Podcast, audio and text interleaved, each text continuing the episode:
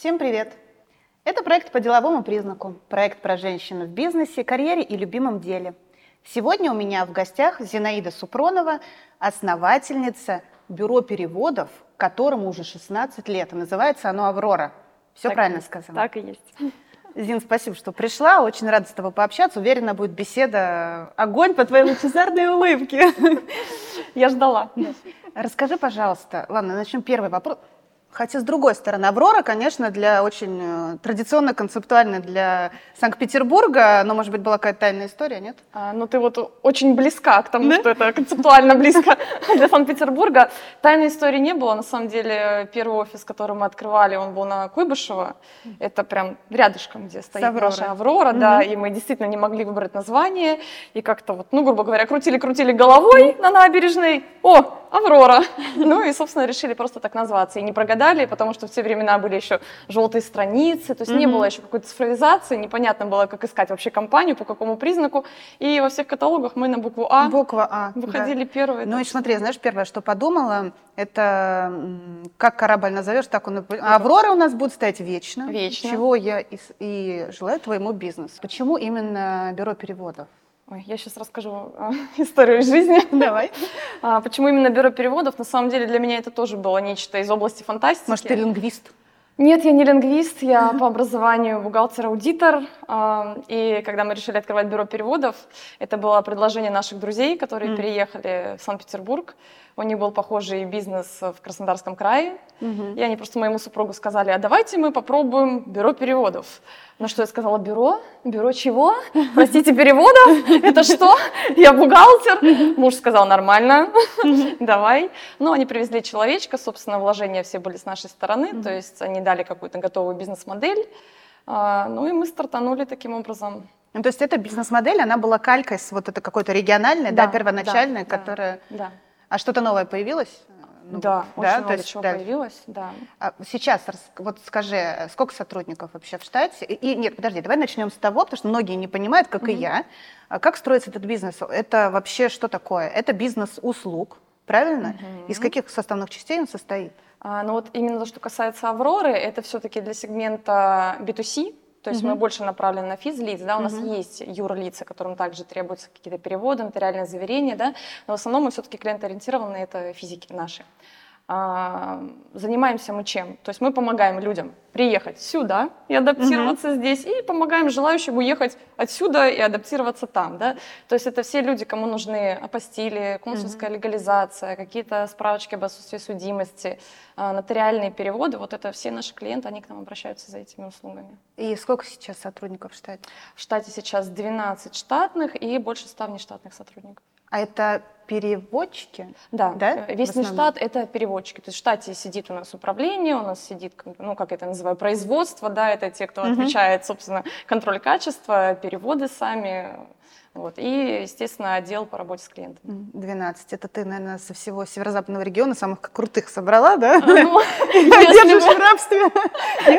если они в добровольном рабстве, ну что. Нет, ну на самом деле по меркам, ну в принципе, если брать в среднем, да, все бюро переводов Санкт-Петербурга, то я считаю, что мы достаточно крупные по сравнению с другими бюро переводов. А, Но есть компании переводческие, которые направлены именно на сегмент B2B. Мгм. А, Там немножко речь о других объемах, о других клиентах. Конечно, с ними мы даже как бы не сравниваемся. Да? А В своем сегменте я считаю, что мы достаточно успешно развивающаяся компания. А в процентовке B2C, B2B в какой примерно? Именно у нас, Да-да-да. а, ну скажем так, во-первых, за 16 лет уже 10 раз поменялся рынок. Это да. Да, 10 раз поменялась ситуация, и если брать а, самое начало, то у нас, наверное, примерно наравне шло 50 на Мгм. 50. Это физики и юрики. А, в связи с последними событиями, наверное, начиная с пандемии. А, Юрики немножечко ушли на второй план, то есть, э, ну, многие просто закрыли бизнес, да, кому-то это стало просто не нужно.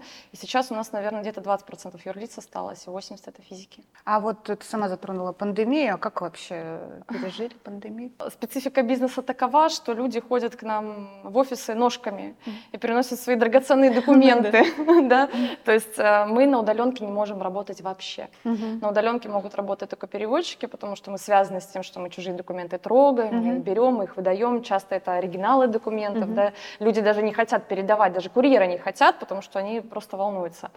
И когда была пандемия, у нас на тот момент было два офиса, э, центральный офис на Черной речке, и второй офис мы открывали прямо угол Восстания, где площадь Восстания, mm-hmm. угол Лиговского и Невского, да, а, хотели второй филиал раскачать там. И в пандемию пришлось его закрыть, вот, потому что в субаренде было помещение, mm-hmm. нам, скажем так, не дали добро, они хотели снижать аренду, mm-hmm. а как бы платить непонятно за что, непонятно. Ну, это нерентабельно. Да, нерентабельно было. А еще меня удивило, что некоторые молодые специалисты у меня уволились добровольно. Почему? Ну, видимо, настолько были напуганы люди. Да. Вот. Ну, я разных людей встречала угу. во время пандемии, да, были напуганы люди, вот кто-то уволился. А, так как мы вплотную работаем с нотариусами, а нотариусы являются как бы объектом обеспечения какой-то социальной uh-huh, деятельности, uh-huh. да, их же в пандемию не закрыли. Да-да-да. Вот я хотела спросить, было как у нас, в исключение да, попали? Да, да, мы попали под исключение, но mm-hmm. как бы это тоже немножечко были обходные пути, то есть мы получили разрешение от нотариуса, официальную бумагу, что мы как бы помогаем закрывать Вы часть. стали частью нотариального, да, да, да аспекта? Да, частью Хитро. Хитро. Да. да. У меня даже э, были веселые бумажечки, с которыми я ездила в машине, если меня остановят, что я еду на работу.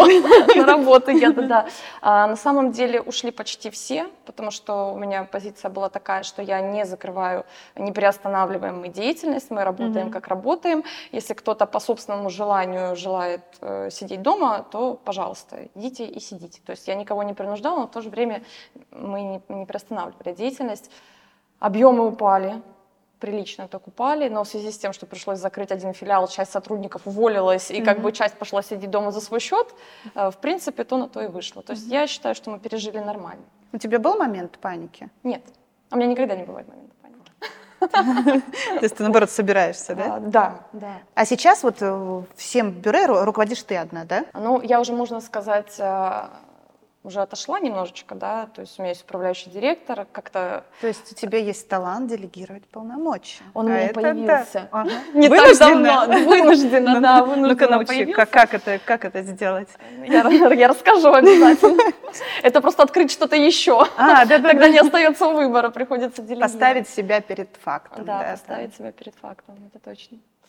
А, ну и вообще я считаю, что хаос — время возможностей, поэтому да. что пандемия, что последние события — это как бы на руку, это не время паниковать, угу. это время просто собраться, трезвыми глазами посмотреть на то, что происходит, и э, сделать какие-то выводы, что можно из этого для я себя извлечь. согласна полностью, но это взгляд оптимиста. А какая возрастная группа сотрудников об этом? А, я, если честно, стараюсь э, брать сотрудников молодых, у меня был опыт, mm-hmm. да, когда мы привлекали к работе э, людей старше 40. Я ничего не имею против э, зрелых, умных людей, но, как показывает практика, их сложно научить под себя, mm-hmm. э, если они уже имеют... Они не такие гибкие, да? Да, они не такие гибкие, и они не очень охотно идут, э, то есть какие, всякие новаторские идеи, они воспринимают чаще штыки, да, то есть mm-hmm. мы привыкли работать по каким-то своим старым шаблонам, вот нам так проще, мы в этом уверены, и вроде как бы они не сопротивляются, но в то же время своим вот этим вот отношением они, ну, грубо говоря, такой шаг назад отбрасывают. Поэтому я стараюсь, конечно, персонал, чтобы был молодой. А какие ты критерии предъявляешь? Вот, ну, кроме, понятно, возраста, который не главный, mm-hmm. а какой вот основной у тебя критерий к сотруднику? Адекватность. Адекватность? Да. Это субъективно. Да. А было что-нибудь такое неадекватное, прям а, интересненько? Ну, были неадекватные собеседования, но благо мы заканчивали на этом этапе. Нет, совсем неадекватного не было. Бывало, что я, ну, все-таки чаще я не ошибаюсь, да, я, а, естественно, много вопросов задаю, и мне важнее раскрыть человека именно с какой-то личной стороны, да, то есть не сколько он там владеет э, какими-то soft skills, mm-hmm. да, там hard да, да. все это, именно вот какой он как личность. И чаще всего на этом этапе я выбираю правильно, а, но у меня бывали промахи, когда бывали промахи, если честно, а, я вообще очень не люблю увольнять людей. Я, я прям не могу этого делать. Я с тобой согласна. Не могу, поэтому даже когда такие ситуации были... А, я просто писала им письмо, не приходите на работу. Они уходили сами, если честно. А, ты их вынуждала. Ну, я это делала молча. Он должен сам понять, что ему тут не место. Ну, как-то действительно понимали, что, может быть, они не вливаются в эту атмосферу, что, может быть, не вытягивают да, э, то, чего я жду от людей, не знаю. Ну, ходили сами. А тебе приходилось когда-нибудь их мотивировать? То есть я тут э, столкнулась э, как раз в своей профессиональной деятельности с терминами, что есть, оказывается, обычный лидер, да, это, ну, другой термин, uh-huh. но есть эмоциональный лидер. Я просто все себя анализирую, все время я понимаю, что я эмоциональный лидер. Вот э, ты эмоциональный лидер, у тебя получается мотивировать? Э, хотя, может, моя команда не согласится, конечно. Один улыбается. Но я считаюсь эмоциональным лидером. Ну, я вообще тоже думаю, что я эмоциональный лидер, потому что у меня была даже как бы наглядный пример, да, то есть если раньше я постоянно находилась у себя в коллективе вот э, бюро переводов «Аврора», и я вот прям напрямую чувствовала, как мое отношение, мой, мой оптимизм, как он влияет на сотрудников, да, то есть это была прям какая-то теплая атмосфера, команда, все. Mm-hmm. Я не говорю о том, что там сейчас команда рухнула, нет, но mm-hmm. у них уже какой-то другой уровень общения. А, и так как я сейчас очень мало времени провожу mm-hmm. там, я сейчас занимаюсь новым стартапом. Сейчас мы вернемся. Да, мы обязательно mm-hmm. вернемся. Поэтому я вижу, что я именно эмоциональный лидер, да, там немножечко mm-hmm. другая атмосфера в коллективе сейчас складывается. Это они взгрустнули без тебя? Я думаю, да. Потому да? что когда я прихожу, у них сразу начинают гореть глаза. Я как-то так настраиваю людей. Ну и со стороны некоторые говорят, вот тебя когда нет в офисе, как бы все хорошо, но вот что-то немножечко не то. Слушай, а вот в части клиентов были такие, сейчас, были случаи, когда ты клиенту отказывала?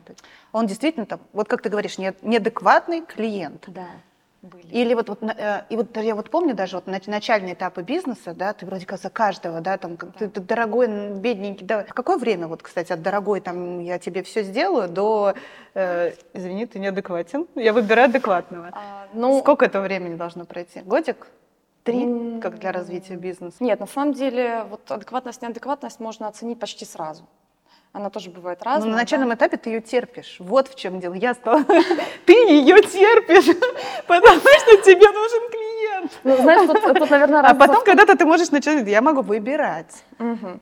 Но мы пока еще не пришли к тому, что я могу выбирать, потому что у нас все-таки с физлицами цикл сделки очень короткий, да, угу. а, поэтому если человек обратился один раз, то максимум два дня сделка угу. длится. Но если он совсем какой-то был неадекват, ну, вряд ли, что мы его не возьмем в следующий раз. А я юридические? Что... Ну да, может быть, да, действительно, соглашусь, к физическим лицам это не очень применимо, а к юридическим? О, в юридическим у нас все адекваты.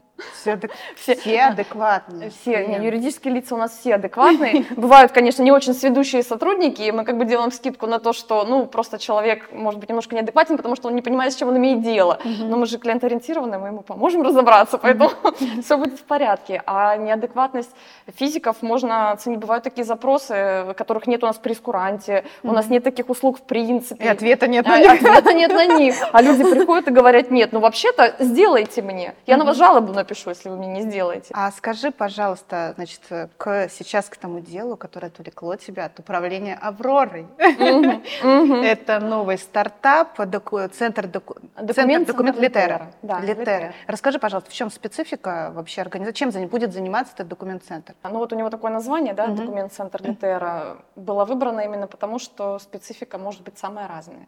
Mm-hmm. Изначально идея была создать нечто похожее на Аврору, то есть взять за базу а, то, что есть у Авроры, uh-huh. а, и добавлять туда услуги уже в зависимости от рынка, да, что меняется. Uh-huh. Вот, на данный момент в документ-центре основные услуги это те же самые, это uh-huh. нотариат, это консульская легализация по стиле. Также мы туда уже добавляем репатриацию, uh-huh. это когда наши граждане хотят uh-huh. израильское гражданство получить. А, стараемся как-то выходить, партнерить с зарубежными компаниями, да, то есть э, быть их представительствами. Mm-hmm. Ну, на самом деле наблюдаем, что происходит, и добавляем. А почему ты решила не делать это с э, компанией первоначальной? Ну, во-первых, я считаю, что рынок большой, его хватит на всех, угу. да.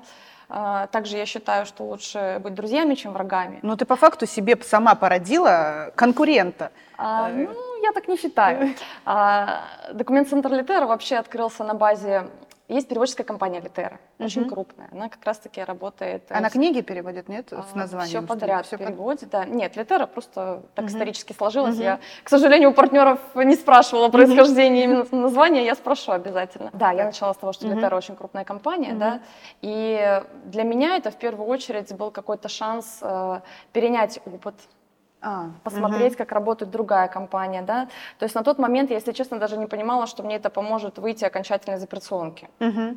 А, и в любом случае я сказала, что я считаю, что лучше дружить, чем конкурировать, да, и да. рынка хватит на всех, и я считаю, что и мозгов моих хватит тоже на всех, а, поэтому я поделилась mm-hmm. опытом своим, который у меня был, да, а, благодаря чему мы смогли открыть документ-центр. А сейчас мы просто общими усилиями уже тоже что-то обсуждаем, добавляем. У ребят, у моих партнеров как-то одна голова хорошо, а две лучше, mm-hmm. да, а, соответственно, какие-то совместные идеи, они бывают очень интересными. Вот сейчас ты объяснила, и мне стало понятно, то есть по факту это две а, уже самостоятельные бизнес-единицы, да. они объединились для создания более чего-то там, какого-то да. крутого, тогда все понятно. Да.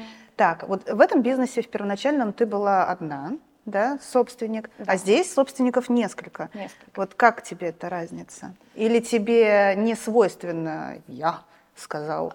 Ну, так как я выполняю функцию директора по развитию, да, угу. э, скажем так, на мне и лежит весь функционал, я, то есть я отвечаю за то, что будет с компанией, условно, угу, да. да. Э, мои партнеры, они не идут э, против меня. Э, мне никто не закручивает гайки мои идеи не пресекаются, да, а, поэтому чисто юридически, что у нас там несколько, меня абсолютно не волнует, вот, ну, потому что такая была договоренность, да. Угу. Естественно, все документы были подготовлены нужным образом, мы обо всем договорились, угу. как это принято говорить, на берегу. Да, да, да. да а все, что будет дальше, ну, мы коллективно обсуждаем. Мне на самом деле это нравится потому что вот даже там какие-то вопросы в формате там брейншторм очень интересно. Ты думаешь об одном, другой человек имеет другое мнение, mm-hmm. думает о другом, и даже когда нет какого-то решения сразу, оно в любом случае приходит. Ну, посмотри, получается, ты, в принципе, идеальный игрок, потому что ты оказался, да, ты можешь и командным игроком быть, да, и единоличный, это прям э, идеальный вариант. А там э, мужчины? Мужчины. Двое? Трое. Трое? Трое. Ну, конечно, цветочек такой. Да, я им притягиваю. Правильно. А слушай, а приходилось уже о чем-то спорить нет. или нет? Нет, не приходилось. Нет. Ну, как правило, даже если были какие-то вопросы, а, нет аргументов, да? Да. То есть, когда есть хорошие аргументы, то контраргументов нет, поэтому и опять же идеальная ситуация, то есть получается, может, все-таки как-никак мы, мужчины и женщины, совершенно разные. И взгляд у нас на вещи разный, на бизнес в том числе. И тут, в принципе, два э, взгляда. Ну вот эта вот структура три и один прям идеально. Все познается в сравнении. На самом деле и там хорошо, и там хорошо. А ты собираешься Аврору как-то масштабировать дальше? Да. Или все, уже все силы вот сюда? И... Нет, а... собираюсь масштабировать, да. Это будет масштаб в рамках РФ, да, в других регионах, да? Правильно я понимаю? Ну, пока что это будет масштаб в рамках Санкт-Петербурга. Угу. Я для себя пробовала разные модели, да, и филиалы, то есть какая-то угу. сеть. А, потом в какой-то момент я поняла, ну, может, э, на тот момент, когда были филиалы, возможно, у меня не хватало каких-то компетенций, да, управленческих угу. и знаний каких-то дополнительных. И филиалы, к сожалению, закрывались. Ну, вот один в пандемию, второй угу. там, сотрудники вели себя не очень корректно. И в какой-то момент я приняла решение масштабироваться одной локации. Mm-hmm. Да, то есть у нас есть очень крупные известные бюро переводов в Санкт-Петербурге, которые, ну, условно там текстильщиков, да. Да, я про восстание сразу еще подумала. Восстание, да, восстание. Ведь они же не имеют много филиалов, да. они сконцентрированы в одной какой-то угу. локации. Вот, поэтому я приняла решение, что пока что мы будем как я говорю, угу. расти вширь. Вот. А потом уже какие-то паучьи лапки, возможно, угу. будем откидывать, не будем, я еще пока по этому поводу Но думаю. Это хорошая идея, потому что так как э, все-таки э, конечному потребителю да, да. в большем процентовке это физическое лицо, то ему чем ближе подойдешь, ну, угу. до, ближе дойти, тем удобнее. У документ-центра, кстати, немножко другая политика, там как раз-таки сеть филиальная, да, и вот в Москве мы сейчас будем офис. А ты про франшизу думала? Думала. Вообще, суще... вот не анализировала рынок, существуют ли франшизы бюро перевода? Анализировала, да. анализировала, смотрела, даже пытались на меня выйти люди, которые занимаются франшизой, что-то мне навязать, а я mm-hmm. очень не люблю, когда мне что-то навязывают. А, это... Я сходила, послушала умных людей, что такое в принципе франшиза и а, чем нужно обладать, чтобы ее продавать, да. А, сделала для себя вывод, что, ну, допустим, Вариант прямой франшизы я не рассматриваю. Да? Угу. Это когда э, передача прав за какое-то там агентское вознаграждение, угу. грубо говоря, мое имя, э, мою базу, мою структуру купили, и что хочу, то и творю, и неизвестно, да, чем там закончится работа в этом филиале. То есть я могу пострадать, мое имя угу. может от этого пострадать. Обратная франшиза, вот этот вариант хороший, угу. но я считаю, что мы еще не доросли То есть у нас нет мощностей, чтобы курировать какие-то филиалы полностью за счет, да, обеспечивать их полностью и получать это какое-то вознаграждение. Поэтому нет. Вот в последнее время я посмотрела, есть еще а, франшиза на аренде, по-моему, mm-hmm. называется. Вот да. это, вот это интересная вещь. Вот это интересная вещь, когда все остается при тебе, вот просто нанимаешь управленца. Вот этот вариант, он более близок сейчас. А вообще, конечно, я вплотную какое-то время думала об этом. А как маркетинг развит вообще у тебя? Есть маркетолог? Есть. Есть маркетолог. Ну, мне кажется, за историю, всю историю работы я попробовала все варианты маркетинга, которые, которые только могут быть. Это были и в почтовые ящики какие-то буклеты, и на остановке мы клеили, и бутерброд ходил. Желтые страницы. Желтые страницы, листовки раздавали, да, и SEO, и Google, Яндекс, и все на свете было. А, на самом деле сейчас остался только Директ, вот. Угу. Ну, потому что Google по понятным причинам, да, угу. что там случилось. А, пробовали мы продвигаться посредством 2GIS или дубльгист, угу. по-разному называют, да. А, они приличных денег хотят за первые позиции, но, если честно, у меня так и не получилось отследить, э, насколько это вообще выгодно. Угу. Вот, пока что Яндекс обеспечивает поток клиентов нормально. И сарафанное радио, наверное, там, где Сарафанное физические радио, лица, да, потребители. Да, да, да. То есть если клиент ориентированы, если все хорошо делаешь, то они, естественно, идут, рассказывают, советуют, идите вот туда, приходите, да, так и есть. А у тебя были какие-то моменты, когда ты понимала, что ты вот открыла бизнес, ты его развиваешь, развиваешь, и все, ну, что-то не получается, или руки устала, опускаются, типа? или устала, выгорание, что-нибудь такое было? Именно выгорания не было, руки тоже никогда не опускались. Mm-hmm. Был момент, когда вот э, было сложно, было нужно уже отходить да, от каких-то дел, чтобы mm-hmm. развиваться дальше, чтобы масштабироваться как-то, но не было, наверное, внутренних сил или не было понимания, что если я уйду, я сделаю правильно. То есть это вот это желание контролировать все, я mm-hmm. хочу знать, хочу знать, хочу знать, вот, да. а с ростом бизнеса это просто невозможно. Да? Безусловно, ты должен знать все внутренние процессы, но а, вот так вот, вот каждое звено держать под контролем ну, невозможно да? вмешиваться туда. И вот этот момент был сложный. Mm. То есть, когда пришлось делегировать. А ты сама пришла к вот этому моменту? То есть, у тебя перещелкнуло, ты, да, я могу. Или появился человек, вот управленец, да, который у тебя сейчас там, есть в Авроре, а, который думает, да, этому человеку я доверяю. Или вынужденная ситуация, что у тебя 24 на 7, ты занята стартапом, и mm-hmm. у тебя просто нет физических сил. Ну, делегировать я начала еще до стартапа, mm-hmm. потому что понятно, что я бы не взяла бы стартап, да, не mm-hmm. будучи уверенной, что у меня там уже все процессы настроены. Mm-hmm. А делегировать я начала в экспериментальном порядке. На самом деле тяжело было адаптироваться даже не мне, а сотрудникам. А когда я говорю, все, я больше не буду заниматься этими вопросами, по этим вопросам вот туда, вот туда, вот туда, они по привычке шли туда, куда им удобно. А есть еще такая проблема, что немногие могут нести ответственность за свои решения. И когда я говорю, что это не зона моей ответственности, теперь это ответственность вот на этом человеке. Вот не все к этому готовы просто. Поэтому у меня было постепенное, скажем так, так а, отстранение отдел. А у тебя вот управляющая, да, правильно сказать, да? да? Вот э, женщина, мужчина? Девушка, да. Э, девушка. Она у тебя выросла из твоих же сотрудников, либо это специалист, э, специально нанятый на данный функционал? Нет, не из моих сотрудников она выросла. Скажем так, она была тоже управляющим директором в компании, работала там долгое время, и та компания ее вырастила uh-huh. эту должность.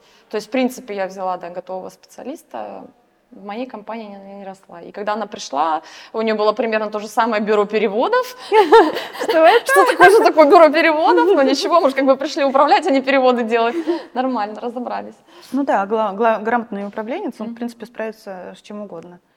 Это да. Вот сейчас э, к самому интересному, пока готовилась э, к, этому интервью, э, про твое хобби. Не знаю, как назвать, это не хобби, это часть это жизни. Часть жизни да, да ты жизни. профессионально занимаешься танцами. А, это ну, парные танцы, правильно сказала? Да. Да. Я такой специалист в танцах, но, но я очень хочу, да. Угу. Ты участвуешь в конкурсах. Участвую. Расскажи поподробнее, да? Какая-то ну, у тебя там команда, группа, как да, это называется? Да, да, да. Это просто безумно интересно. Уже потому, как ты сидишь, видно, что ты имеешь дело к хореографии. Ну, с детства я танцевала в паре, это спортивные mm-hmm. бальные танцы. Я просто выросла в другом городе, mm-hmm. родилась в Санкт-Петербурге, mm-hmm. выросла в другом городе, потом к институту вот. вернулась в Санкт-Петербург. Вот и аналогично. Да? да, вот такая история. И танцы меня всегда преследовали. То есть, когда меня родители спросили после школы, кем ты хочешь быть, э, я сказала, я не знаю. Они сказали, не знаешь, будешь бухгалтером. И отправили меня в Питер, да. А танцы, собственно, не давали мне покоя. И будучи в Петербурге, я ходила по разным школам, тяжелым. Я пыталась куда-то там устроиться, где-то просто найти хореографа, там, преподавателя, который мне был бы близок. И на самом деле получилось как с бюро переводов. Я просто занималась в одной студии, занималась, занималась, занималась. И там случился скандал, уволили хореографа, и мне сказали, ну а что ты, собственно, скучаешь? Давай, выходи. Вот. И с этого момента я поняла, что я могу уже не только вот какие-то свои потребности удовлетворять, да, что я вот хочу этим заниматься, а я могу еще нести это в массы. И у меня образовался свой коллектив, ему уже больше шести лет. Как он, есть название? Есть. Аврора? Нет. Название очень интересное. На самом деле мы сменили два названия за эти шесть лет. Сначала мы назывались «Кальентес», Кальентес. что в переводе с испанского, по-моему, там «страстный», «жаркий», что-то вот такое. А что-то танцуете? Да, но потом возникла проблема на всех соревнованиях городских, нас как только не объявляли, и «Салиетес», и «Калетес», «Котлетес», «Котлетес», да. В общем, и мы решили, что надо как-то немножко модифицировать. И сейчас мы называемся «Voodoo Dance», Voodoo Dance? Voodoo Dance, да. Вуду это как кукла? Это вот есть кукла вуду, Да, а на да. самом деле термин вуду означает магический колдовской. А, То есть мы решили, что мы, потому что мы завораживаем зрителя. Интересно. Да. А сколько человек в коллективе? А, Небольшой коллектив, нас шестеро. А, Вот. Это пары? Нет, это не пары. Я тренирую, скажем, я их называю девочками, потому что Мгм. все мы девочки, а, но всем девочкам больше 30. Вот. То есть мы выходим, выступаем по номинации «Латино соло», «Ледис» 35+. Вот. Ну и в этих номинациях на городских соревнованиях первые места берем, они у меня молодцы. Мгм. Нет, танцы это прекрасно. У меня мама в 60 лет пошла танцевать. Мгм. Никогда не танцевала. Что воспитатель детского сада. Са- У них горят глаза. Это Да, вот коллектив да. женщин, которым вот за 60. И у них мотивация. Они шьют костюмы там. Просто у них там Мгм. эти несколько этих э, туфелек, в которых танцевать. Действительно, женщины, видимо, надо это. Ну, это самое Пластика, благодарное, наверное. да, что когда глаза горят. Потому что я же тренирую не ради каких-то денег, Мгм. да, для меня это хобби. Я работала в нескольких танцевальных студиях именно как тренером. Мгм. Вот. Но поскольку у меня есть основная работа, у меня есть семья, у меня есть дело, да, то есть я не рассматриваю это как получение какой-то Мгм. а, прибыли именно финансовой. И когда я работала в студиях, это было поставлено на поток, вот у меня действительно случалось выгорание, потому что я прихожу, постоянно какие-то новые люди, Мгм. мне по 10 раз надо одно и то же объяснять. Да, у них, безусловно, горели глаза после занятий, они говорили, Зина, ваша энергия, это вот мы только ради этого готовы ходить. Так вот они твою энергию А, берут. Да, а мы приходим, да, не заряжаемся, дают. все. Это было все очень здорово, но я решила, что вот как бы вот расточать вот это вот мне не жалко, да, чем я больше отдаю, тем я больше получаю. Но мне все-таки хочется видеть какой-то результат, мне Мгм. нужен рост, поэтому я остановилась на своем коллективе. А сколько у тебя времени занимает это хобби? Вот в неделю, например. Много. А, При лучшем, скажем так, варианте я тренируюсь пять раз в неделю. Пять раз в неделю? Да. Это по сколько часов? Ну, полтора часа. занимается, Ну, да. раз. Ну, у меня не всегда получается тренироваться пять раз в неделю, а, три раза стабильно. Мгм. Вот. Если получается больше, я тренируюсь больше. Ну, и я стараюсь как-то брать еще другие направления, которых я не знаю, да, там хореография классическая, это балетный станок, Мгм. там, не знаю, какой-нибудь вок, вот эти вот там. Я не буду показывать, у меня плохо получается. То есть ну, и там стараюсь как-то развиваться. Как ты с этим всем справляешься? То есть получается Аврора, да, Мгм. литера, Мгм. танцы. Мгм. Сейчас, наверное, еще что-то есть. Еще что-то Ну, есть? есть всякие увлечения, Ну типа вот, там да. гитары, бильярды. Ты играешь на гитаре? Я учусь играть на гитаре, да. Ну, Я такая са- самоучка, которая хочет э, играть чуть-чуть получше, чем самоучка. Не, ну когда хобби есть, это прекрасно. Вот э, как ты это все сочетаешь? Ли- Либо ты там суперорганизованный человек и понимаешь, что у тебя тык-тык-тык-тык-тык. Как это происходит? Или у тебя там, знаешь, тайм-менеджмент на таком уровне? Нет, тайм-менеджмент. Я страдаю от этого. Я тоже страдаю. Я всерьез подумываю, что мне нужен какой-то специалист, который мне поможет с тайм-менеджментом. А вообще, конечно, в жизни просто все вот так, вот так, вот так. Я не могу сидеть на месте, я не могу. И тренировки вечером, работать днем, да, у меня есть супруг, у меня есть ребенок, собачка, то есть полноценная семья. А, Они меня не ограничивают, за что им огромное спасибо. Они меня поддерживают, да, и просто каждый получает то, что ему нужно.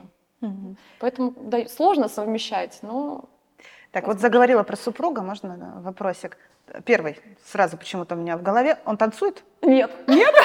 Нет, он не танцует. Не танцует и редко ходит ко мне на соревнования. Да. А как он относится э, к тому, что ты танцуешь с кем-то в паре? Ну, он уважает мой выбор, во-первых, это не секрет, mm-hmm. и он как бы знаком, и тут, ну, никакой тайны для этого нет, он понимает, что для меня это важно, для меня это хобби. Мы когда только с ним познакомились в 2006 году, первое, что я ему сказала, мне нужно на танцы. Вот, и ну, я думаю, что он просто привык к этой мысли. Я, естественно, не сразу вернулась в пару, но так как он мне доверяет и уважает мой выбор, Поэтому а он тебя поддерживает вот в твоем Он имеет отношение к бизнесу, вот Авроре как-то? Или, а... он, или он развивается в другом направлении? Он развивается в своем направлении. Угу. Естественно, когда мы открывались, э, все финансовые вложения, это были его вложения. Угу. Да, и сейчас он меня поддерживает советами, а, как такой серый кардинал. Он у меня выступает, да, то есть я, естественно, с ним делюсь тем, что происходит. Он э, э, с высоты своего опыта дает мне какие-то рекомендации, но в целом бизнес веду я сама. То есть он тебя поддерживает? Да, он меня поддерживает. Вот это очень да, важно. Ты там не мучаешься э, угрызениями совести, когда много на работе, на танцах, но не дома? А, наверное, я бы мучилась, если бы меня в этом упрекали. А, идеальный муж! Идеальный муж. Ну, он же видит, что у меня глаза горят, да. И еще, когда я стала уже именно тренировать, то есть у меня стало больше тренировок, и своих, и парных. Э, я тоже участвую в турнирах, я стала приносить mm-hmm. домой награды, кубки, mm-hmm. медали. Ну, то есть он видит результат, да, прям какой-то вот, который потрогать У тебя дома есть этот стенд? Есть. С наград, да? Есть, да. То есть видит, что все не зря. Поэтому, я думаю, понимание. А сам не хочет, да, в? А, но у меня супруг старше меня, и он тоже спортивный, но он немножко в другом направлении спортивный. А, ну, такой достаточно твердый, жесткий, и, ну, танцы, это, наверное, все-таки не его. Возможно ли создать э, крепкую пару в молодом возрасте? Или все-таки стоит, ну, уже в более сознательном возрасте, там, к 30? Именно ячейку общества? Да. Ну, у меня очень много примеров, когда ячейки общества создавались еще, учась в институте, mm-hmm. и оставались. И, наверное, это все-таки зависит от того, насколько э, позволяют друг другу люди быть свободными. Mm-hmm. Да? Э, насколько у них интересы совпадают или не совпадают. Потому что в какой-то момент, в большинстве случаев, почему, почему мы расходимся? Не знаю, не сошлись интересами, не сошлись mm-hmm. характерами, что-то не поделили, не разделили, не уступили, да. Mm-hmm. Э, естественно, любые эмоции, они со временем чуть-чуть гаснут, да, да, и приходится их подпитывать какими-то другими моментами, там, не знаю, совместными путешествиями, увлечениями, еще чем-то. Поэтому я считаю, что на самом деле возраст это не критерий. Можно mm-hmm. и в институте познакомиться и до старости, а можно и в зрелом возрасте подыскать. Mm-hmm. Просто в зрелом возрасте люди уже более сознательно к этому подходят, да, да а в молодом все-таки там чувства. Сейчас задам тебе вопрос, который задаю каждой своей гости. Кто такая современная женщина? Современная женщина, идеальная женщина — это человек оптимистичный, который стремится учиться всему новому, который развивает себя, неважно, неважно да, в какой сфере, посещает на кулинарные курсы или открывает mm-hmm. пять бизнесов, эм, который не боится всего нового, добрый человек. Ну, наверное, вот такой вот портрет в, моих глазах современной идеальной женщины. Современная идеальная женщина. Да, да. Итак, сегодня у меня в гостях была современная, идеальная, красивая, добрая, с лучезарной улыбкой Зинаида Супронова. Было Настя, очень спасибо. интересно. И да. тебе спасибо. Было приятно. Я приду к тебе танцевать. Приходи.